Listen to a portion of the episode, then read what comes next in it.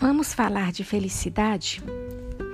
Imagine uma escada com 10 degraus. E em cada degrau você numera de 1 a 10.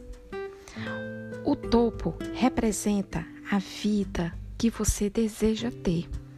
E o degrau mais baixo representa a pior vida possível. Em que degrau você diria que está neste momento em sua vida? Mas o que é felicidade? Felicidade é um conceito difícil de se definir, porque ele vai, ele muda de pessoa para pessoa.